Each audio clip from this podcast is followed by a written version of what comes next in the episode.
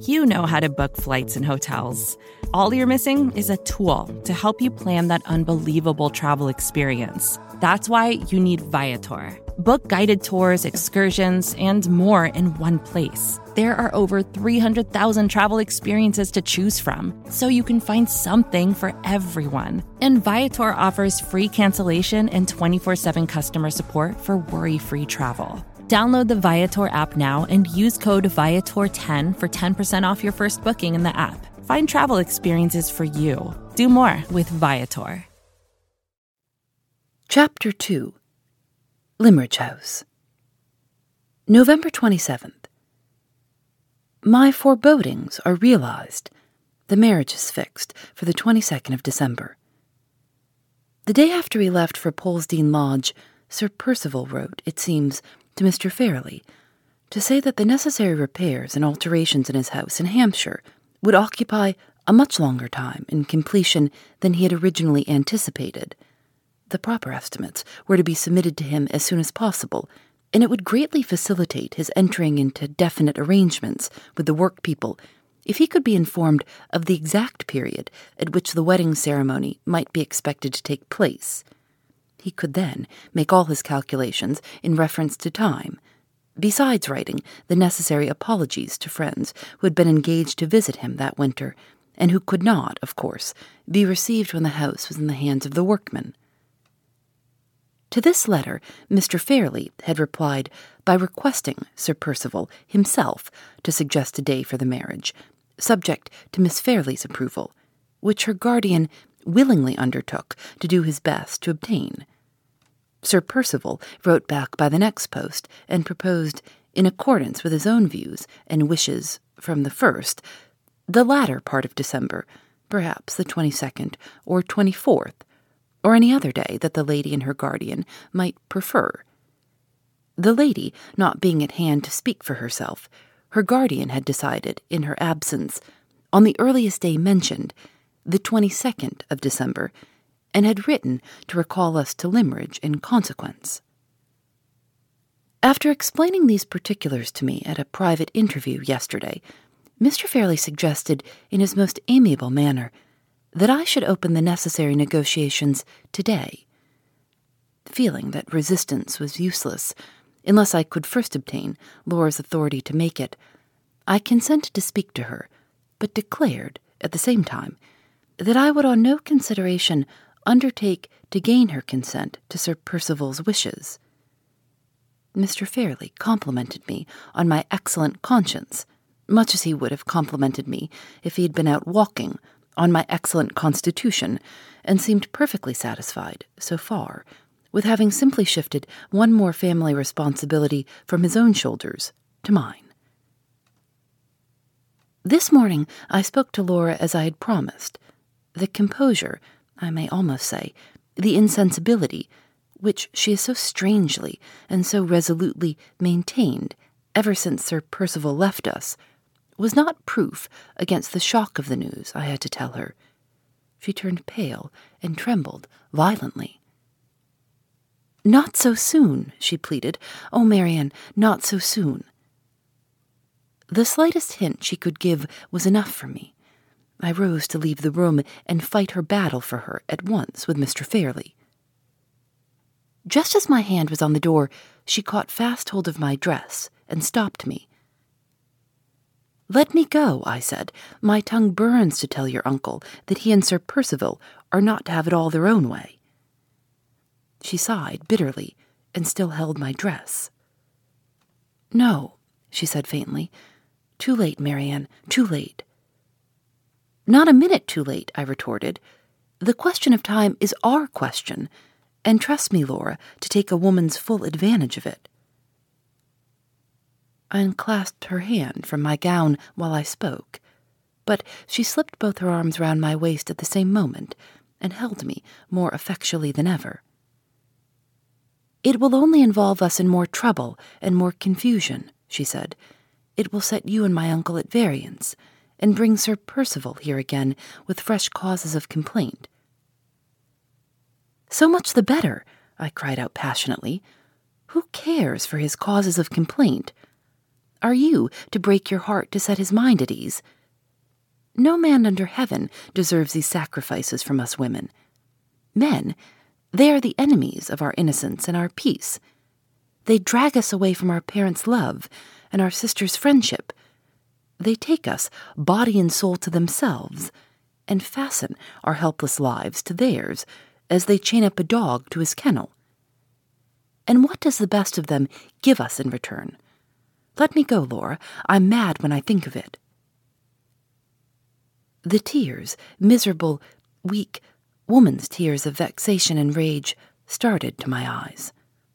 She smiled sadly and put her handkerchief over my face to hide from me the betrayal of my own weakness, the weakness of all others which she knew that I most despised. Oh, Marianne, she said, you crying. Think what you would say to me if the places were changed and if those tears were mine. All your love and courage and devotion will not alter what must happen sooner or later. Let my uncle have his way. Let us have no more troubles and heart burnings that any sacrifice of mine can prevent. Say you will live with me, Marianne, when I am married, and say no more. But I did say more. I forced back the contemptible tears that were no relief to me, and that only distressed her, and reasoned and pleaded as calmly as I could. It was of no avail. She made me twice repeat the promise to live with her when she was married, and then suddenly asked a question which turned my sorrow and my sympathy for her into a new direction. While we were at Polesdean, she said, you had a letter, Marianne. Her altered tone, the abrupt manner in which she looked away from me and hid her face on my shoulder, the hesitation which silenced her before she had completed her question, all told me, but too plainly, to whom the half expressed inquiry pointed. I thought, Laura, that you and I were never to refer to him again, I said gently. You had a letter from him, she persisted. Yes, I replied, if you must know it. Do you mean to write to him again? I hesitated. I had been afraid to tell her of his absence from England, or of the manner in which my exertions to serve his new hopes and projects had connected me with his departure. What answer could I make? He was gone, where no letters could reach him for months, perhaps for years to come. Suppose I do mean to write to him again, I said at last. What then, Laura? Her cheek grew burning hot against my neck, and her arms trembled and tightened round me. Don't tell him about the 22nd, she whispered. Promise, Marianne. Pray, promise you will not even mention my name to him when you write next. I gave the promise. No words can say how sorrowfully I gave it.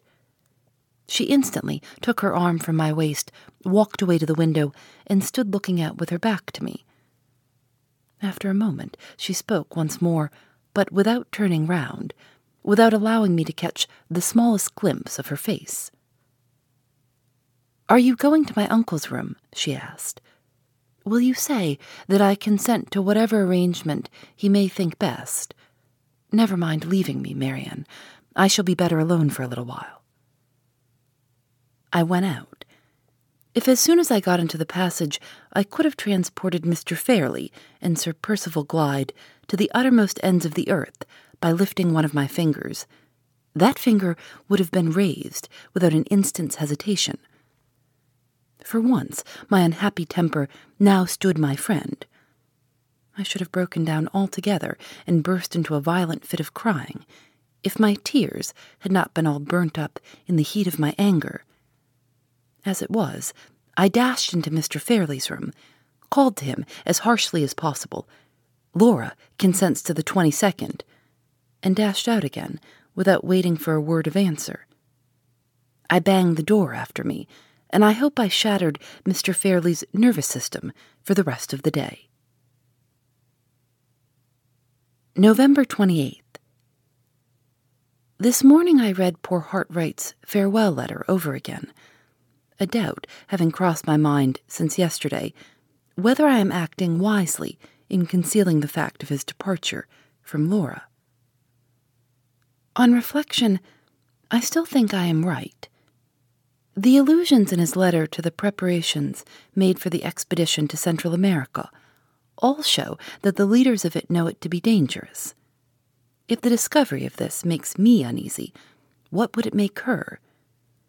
It is bad enough to feel that his departure has deprived us of the friend of all others to whose devotion we could trust in the hour of need, if ever that hour comes and finds us helpless.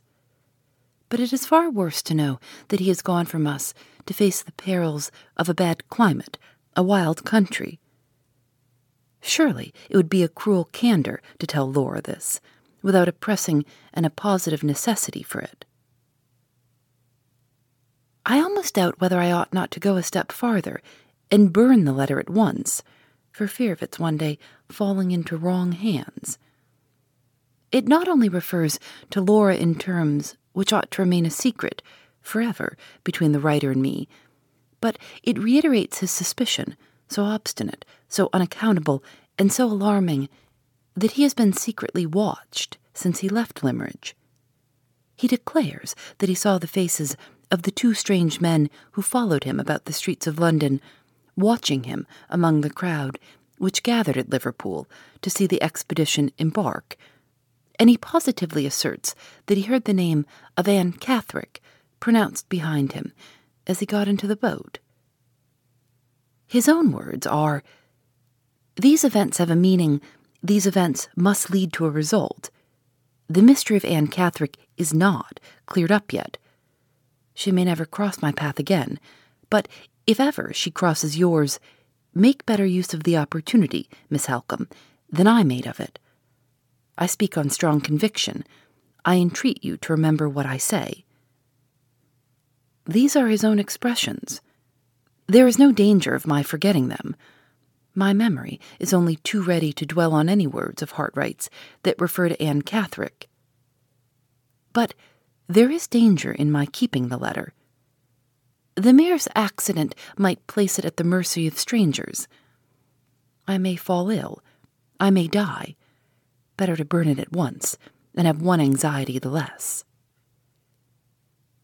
It is burned. The ashes of his farewell letter, the last he may ever write to me, lie in a few black fragments on the hearth. Is this the sad end to all that sad story? Oh, not the end. Surely, surely not the end already. November 29th. The preparations for the marriage have begun. The dressmaker has come to receive her orders. Laura is perfectly impassive, perfectly careless about the question of all others, in which a woman's personal interests are most closely bound up. She has left it all to the dressmaker and to me if poor Hartright had been the baronet and the husband of her father's choice, how differently she would have behaved, how anxious and capricious she would have been, and what a hard task the best of dressmakers would have found it to please her. November 30th. We hear every day from Sir Percival. The last news is that the alterations in his house will occupy from four to six months before they can be properly completed if painters, paper hangers, and upholsterers could make happiness as well as splendor, I should be interested about their proceedings in Laura's future home. As it is, the only part of Sir Percival's last letter which does not leave me, as it found me, perfectly indifferent to all his plans and projects, is the part which refers to the wedding tour. He proposes, as Laura is delicate, and as the winter threatens to be unusually severe, to take her to Rome and to remain in Italy until the early part of next summer. If this plan should not be approved, he is equally ready, although he has no establishment of his own in town, to spend the season in London, in the most suitable furnished house that can be obtained for the purpose. Putting myself and my own feelings entirely out of the question, which it is my duty to do, and which I have done, I, for one, have no doubt of the propriety of adopting the first of these proposals. In either case, a separation between Laura and me is inevitable. It will be a longer separation in the event of their going abroad than it would be in the event of their remaining in London.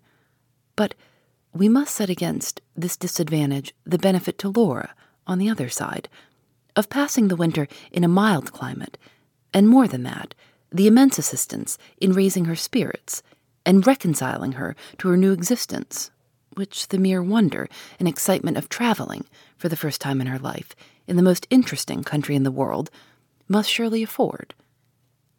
She is not of a disposition to find resources in the conventional gaieties and excitements of London.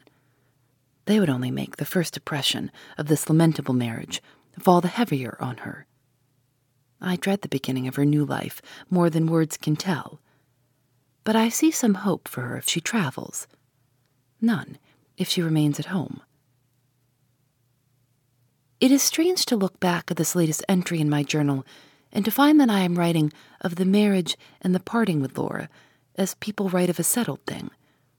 It seems so cold and so unfeeling to be looking at the future already in this cruelly composed way. But what other way is possible now that the time is drawing so near? Before another month is over our heads, she will be his Laura instead of mine. His Laura I am as little able to realize the idea which those two words convey. My mind feels almost as dulled and stunned by it, as if writing of her marriage were like writing of her death. December 1st. A sad, sad day, a day that I have no heart to describe at any length. After weakly putting it off last night, I was obliged to speak to her this morning of Sir Percival's proposal about the wedding tour. In the full conviction that I should be with her wherever she went, the poor child, for a child she is still in many things, was almost happy at the prospect of seeing the wonders of Florence and Rome and Naples. It nearly broke my heart to dispel her delusion and to bring her face to face with the hard truth.